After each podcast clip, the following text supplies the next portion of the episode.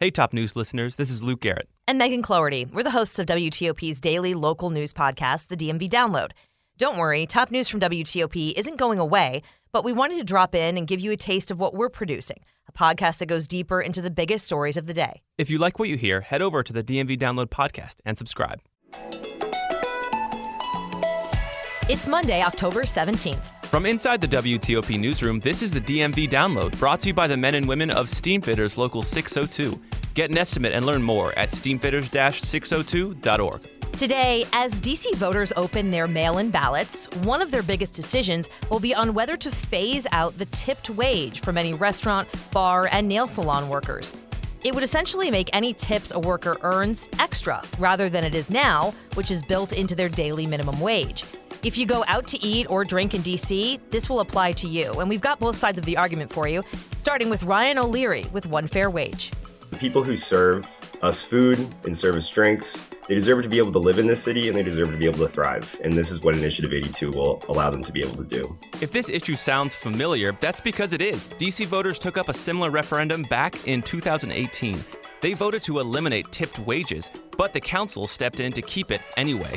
The Restaurant Association of Metropolitan Washington was really behind that push to keep tip wages in place, and they're in that position again this time around. We talked to Geoff Tracy, better known as Chef Geoff, about why he thinks Initiative 82 should not be supported. It'll probably become a little bit more expensive for the operator, become a little bit more expensive for the customer, and at the end of the day, I don't think the servers make any more money than they're already making right now.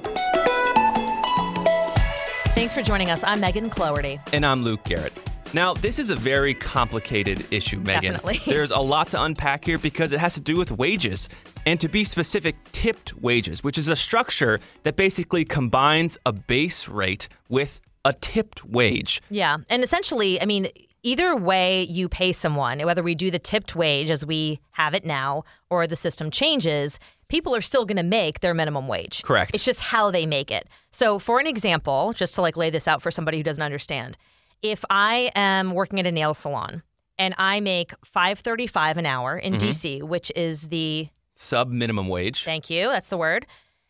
I will then make in tips up to $16.10 an hour or above it. But as long as I hit that $16.10 an hour, that is my minimum wage for that hour. Right. If I don't make any tips that hour, my employer has to fill the gap. Make the difference. Exactly. So I'm going to leave with 16.10 Mm-hmm. an hour, but if I am a bartender or I'm somebody who is getting more tips maybe, I could make way more than that. Correct. Now, that's the system that's currently in place and could get rolled back if Initiative 82 were passed. If Initiative 82 were passed, there would no longer be this sub minimum wage and tipped wage combination. It would just be one wage. Yeah, 16.10 an hour Yeah. and then whatever you tip on top of that is just gravy. Correct. And the employer could determine what that wage is as long as it's above that 1610 minimum wage. So, one thing to note here, too, is it wouldn't be an immediate change. This is a phasing out of the tipped wage if Initiative 82 passes. So, it would be slowly going to the minimum wage completely by 2027. Mm-hmm. And so we have both sides of this contentious issue for you. And first up, we have Ryan O'Leary with One Fair Wage. He is pro Initiative 82. He used to be a server and he's lived in the district for 10 years. Ryan, thanks for being here. Yeah, thank you for having me. Um, why do you think that voters should approve Initiative 82? Yeah, so there's a lot of reasons why, but uh, I guess most uh, true to or relevant for DC voters is the fact that they already did approve this uh, overwhelmingly 55 to 45 percent in 2018 when it was known as Initiative 77. After heavy industry lobbying, uh, especially by the local restaurant lobby, RAMW, uh, the council overturned the will of the people. And I think that, especially given COVID and the the changes to work in general over the past few years and in the changes to the council i think it's high time that we actually you know implement what voters have decided to implement and make it the law of dc and pay everybody a fair wage with tips on top Mm. And to kind of dig deeper into, you know, the people will be most affected by this, namely workers in these industries. You worked as a server for a long time. Tell us what it was like having a wage that was dependent on not necessarily your employer, but the customers you were serving. How what was that experience like and why is it, you know, in your opinion, not fair and why should we move towards a more stable paying structure? It's it, it's a rough job. It's it can be a very fulfilling job. You know, I really did enjoy my time as a server. Um, and you can make good money, but you, at the end of the day, you're at the whims of a customer. Um, and a lot of times that customer you know, can be discriminatory. Whether, I mean, people who don't look like me, who aren't white men, generally make less in tips than um, people who do look like me. Um, on top of that, you know, there's something called tip out that a lot of customers don't necessarily know about, which is the fact that a certain percentage of your sales as a server, um, you tip out that percentage of your sales. Often it's percentage of sales, not percentage of tips to your server, your your busser, your food runner, your bartender, and barback to help supplement their sub minimum wage as well. Mm. Um, and so that means if you're waiting on somebody and they spend a hundred bucks and you're spending, eh, you're expecting about twenty bucks uh, in tip off that. Let's say about eight dollars of that is going to go to your uh, support staff. And so if you don't tip me anything, I have to reach into my own pocket and find eight dollars to tip out my uh, my support staff with. So it's just inherently unfair. And tips were were always designed to be something on top of your base wages. They were never meant to be some supplements to the employer's you know um, wage obligations to their employees.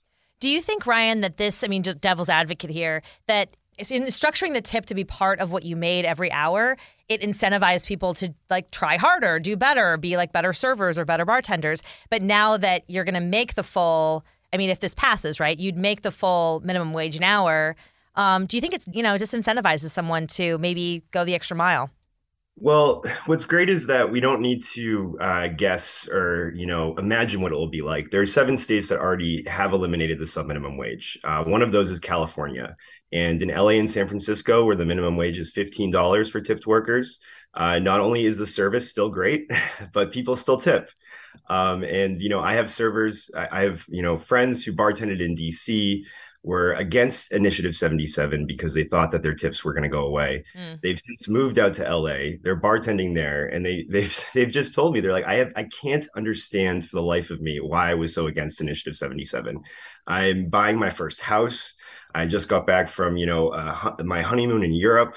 I'm thriving, and it's because I'm able to make a full minimum wage and tips on top. Mm. So, in other words, the Initiative 82, you're saying, could really increase the wages of these sorts of workers in DC. Absolutely. I mean, you look at hotel workers that are unionized right now um, that work as bartenders and servers. Most of them are making $20 or more per hour. Um, and that's the power of collective bargaining, plus tips on top. And so I think you're going to see, you know, the people who serve us food and service drinks, they deserve to be able to live in this city and they deserve to be able to thrive. And this is what Initiative 82 will allow them to be able to do. Ryan, are there any numbers as far as like projected polling on, on how many people are expected to vote on this? Because to be honest, I think there might be a lot of skepticism from some DC voters about, hey, I voted for this when it was 77. The council overturned my vote. What's the point? Right? I mean, I don't want to I don't want to say that that's how they should feel. But I'm wondering if there's a feeling out there like this, like, well, isn't the council just going to do what they want? Yeah, so I've uh, the majority of the council, almost every council member, has said that they will not overturn this. Um, and to even further that fact, I've had six council members sign a pledge saying that they will not alter, amend, or otherwise, you know, contradict the essence of the initiative if and when it is uh, approved by voters. Okay. So I think we can all rest assured that uh, if it does pass again this time, um, it will go into law, um, likely early March due to the whole process of congressional review. Mm. And you know we've talked a lot about the workers here, which is really the most important you know subject of this issue. But there's also kind of a perspective of the customer. If Initiative 82 goes through, how will the customer experience you know change at all? Will will they experience any shift? Or will kind of just be more of the same. Oh yeah, especially with the phase out like yeah, idea. Exactly. It's not just going to be like on January 1st this changes. Yeah. Um, so again, something I often, uh, you know, people are often worried about price increases and changes to the level of service. And, you know, there are uh, lots of restaurant owners here um, who also have restaurants in California, in Nevada, um, other places where there isn't a sub minimum wage. And, uh, you can look at the menu prices out in those out in those areas. They're very comparable, if not a little bit more of a bargain compared to in DC. Um, and so I really don't think that there's uh, there should be a big worry over some drastic price increase. I also, you know, I for a short amount of time worked at a restaurant in Minneapolis, another state without a sub minimum wage. No discernible difference, at least from my end as a worker in the industry, to the customer experience. Um, the only difference was in that restaurant, I was able to, we were able to pool tips with back of house because we were all making at least the full minimum wage. And so, if anything, service got better because then the uh, the people who make the food also had an invested interest in the customer's experience. Right. Do you think there's anything that when we talk about uh, Initiative 82 that is not discussed that should be? Hmm. You know, I think it's important that I mean there there's a there's a lot of talk over the fact that apparently restaurant workers don't want this. Um, and I can't emphasize how far from the truth that is. Um, Lake Research Partners, a pretty reputable polling agency, um, they did a poll about a year ago of, t- of only tipped workers in DC and found nearly 90% support this initiative. Um, and so I think it's important to remember that tipped workers are more than just the bartender at the high end bar you like to frequent. They're the servers at Denny's and IHOP. They're the bussers and food runners. They're the people who really run this city. Mm-hmm. And uh, they overwhelmingly do support this. Mm. The last question that just occurred to me is you know, tipping is kind of a cultural phenomenon, kind of unique to the United States. In Europe, there's more of a, a base pair for servers, and tipping is less of a cultural phenomenon. Is there a risk that as our country and maybe just DC changes to a more, if Initiative 82 happens, that tipping will go away and it won't be a revenue stream for these workers. Is that a fear at all? You know, it's funny because there are always some restaurants that like to experiment with a no tipping allowed model. And it's actually the customers who get the most irate when they have to go to those restaurants. Uh, it's you're right. It is a it is a uniquely American cultural institution. Um, and Americans really like to do it. Um, they they they get mad when they can't tip for good service, mm. uh, or where they can't you know give a gratuity for um, a service that was given to them. So, you know. Maybe in generations. I mean, because also I don't think this is going to happen federally for a very long time. Right. Um, but you know, I don't think it's of any immediate worry to anybody. Um, you know, this isn't going to radically change the culture. All it's going to do is radically change the um, the earning wages and the living standards of tipped workers around this city. Ryan O'Leary with One Fair Wage. Thank you for you know sharing your insight on this. We really appreciate your perspective. Thanks for having me. And after the break, we hear a different story regarding Initiative 82. We hear from Chef Geoff himself, Geoff Tracy.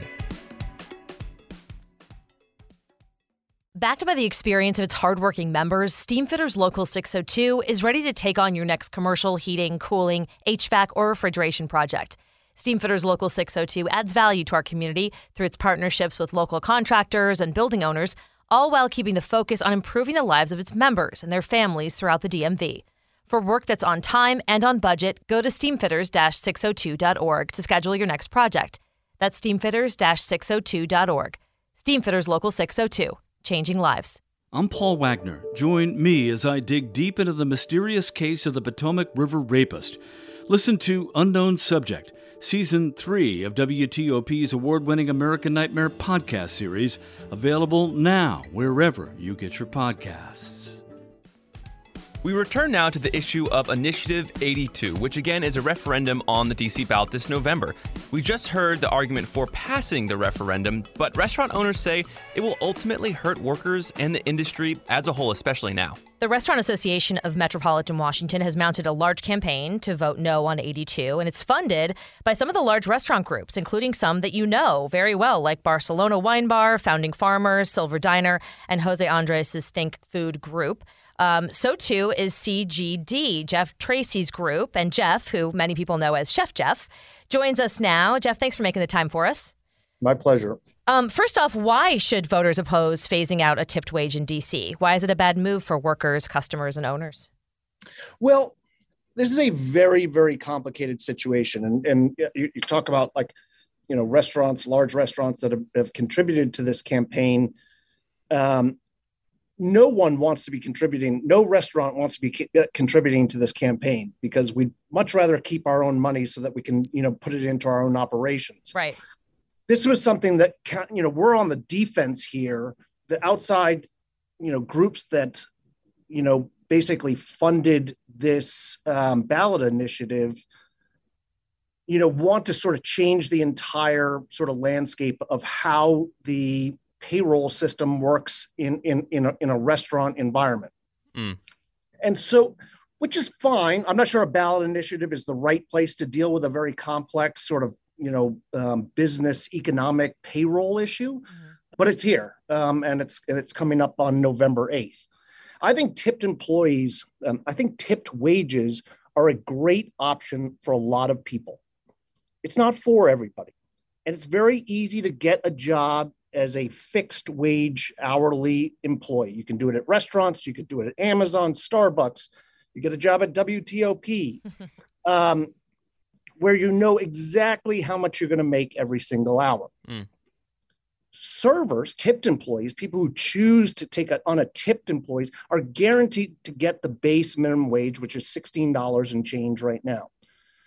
But a lot of their wages come from tips, but they have a large upside. So at Chef Geoff's, my servers make between 30 and $40 an hour, mm. which is a lot more than you can make in a lot of places. You know, frequently we have situations in which tipped employees are making more than sort of salaried managers. Right. Um, they're making more than some of the journalists who are interviewing me about these things. Um, and so I think it's just a great opportunity. Tipped wages are a great opportunity for some groups of people. Mm. In other words, there's a real big potential to make big money. It's not necessarily uh, assured, but that potential is really worth it. Now, back in 2018, we saw a similar initiative, 77, that kind of covered a very similar issue. Voters supported it, and then the DC Council ultimately didn't let it go through to law. But what was different about this initiative and back then in 2018 is that we've gone through a pandemic. What does that mean for voters who are thinking about mm. this initiative this time around now that the pandemic has really hurt restaurants? Does that play in at all? Yeah, I mean, I guess it, it plays into the reality of the situation. Uh, you know, restaurants have gone through a lot over the last few years, but the restaurant business has always been complicated and, and challenging. So I think it would have been difficult after I 77, um, and I think it will be complicated after I 82 do restaurants have the resolve to get through something like this? Absolutely. But I do not think that the advocates who are advocating for this um, initiative understand how a payroll system or the profit and loss statement works in a, in a restaurant.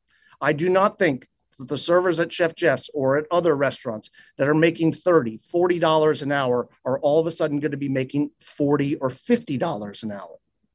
A question for you, Geoff. We just spoke with Ryan O'Leary over at One Fair Wage, and he was saying how the the concept that a lot of customers don't understand when they're leaving a tip or not leaving a tip, depending, is the tip back situation where a lot of servers in, in different restaurants have to share the tip they get with the busboys and the cooks and, and what have you.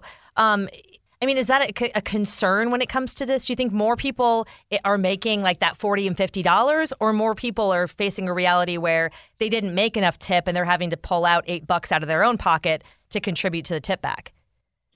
So each restaurant has a has a sort of a system in terms of getting the compensation because the compensation go the tips go directly to the server or the bartender, and they typically tip out food runners or barbacks. But the servers when I'm saying they're making 30 or 40 dollars an hour, that's after they've tipped out all those people. Okay. And I would say, you know, my restaurants are, you know, nice and busy and and and and, and great and all, but certainly there are other restaurants that you can work in in Washington D.C.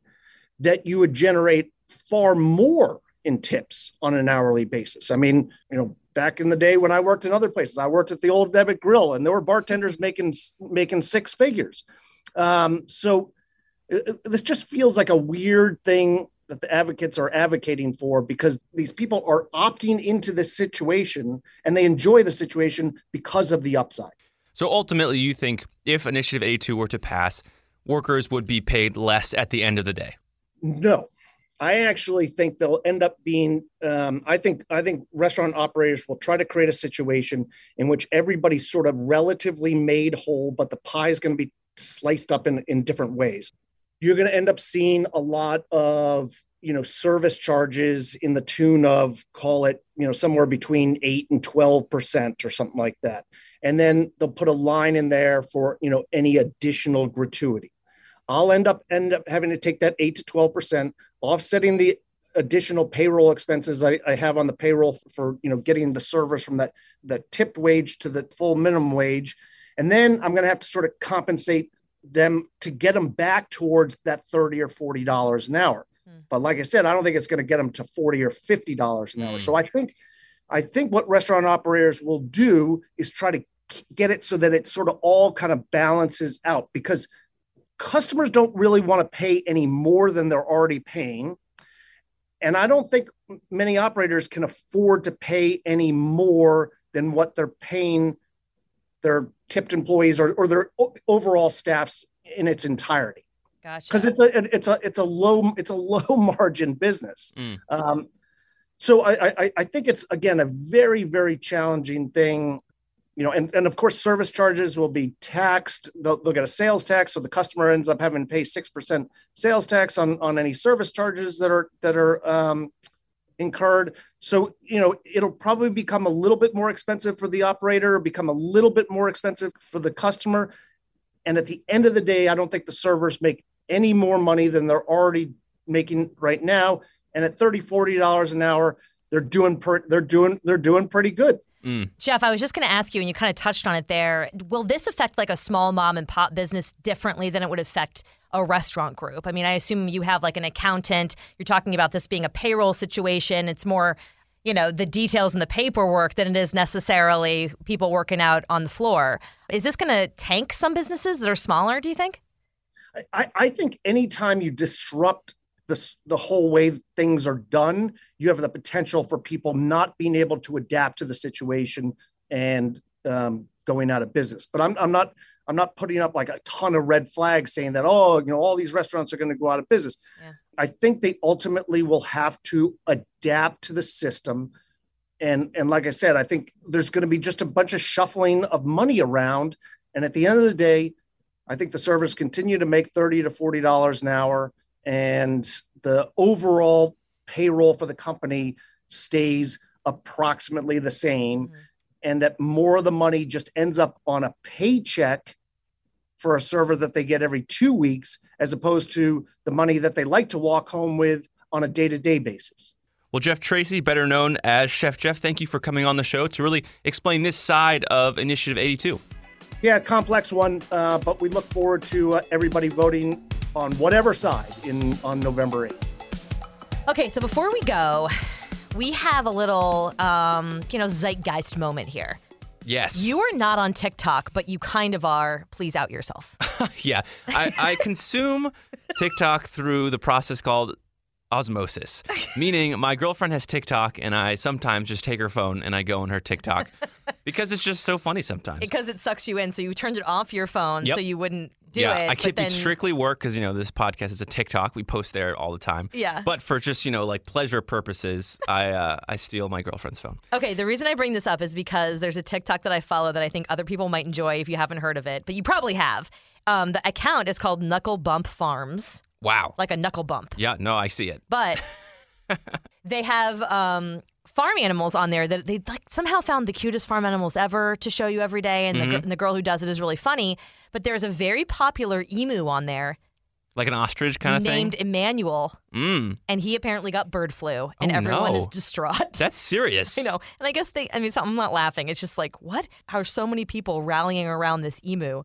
But I guess they lost a bunch of birds on the farm, and it's like oh, a big no. deal. But yeah. he's recovering. Good. So that's, you know, one of my favorite little bright spots in my week. In your in your TikTok it's, consumption, it, it, took a dark turn, and now things are improving. For me, I guess this is kind of dark too. But it, it, when I watch them, it's just fantastic. There's like this account that basically goes up to gravestones and refurbishes them. You know, she walks up to these gravestones oh. and they're all right, like have in moss like yeah, and moss like... and stuff. Like she cleans them, kind of restores them basically to their original look, which is beautiful. And then not only that, she finds the backstory of the gravestone that she's cleaned. No, So kid, you- like the, of the person. Totally, yeah. So you get to Oh, hear that's these cool. fantastic unknown stories, or lesser known stories rather, um, of these you know gravestones that she's cleaned. So one, you get to see you know uh, very satisfying restoration. You know, like People just love cleaning videos. It's- what is I- that about? yeah, it got me for sure. And then you get to hear like really just true stories about people who died in the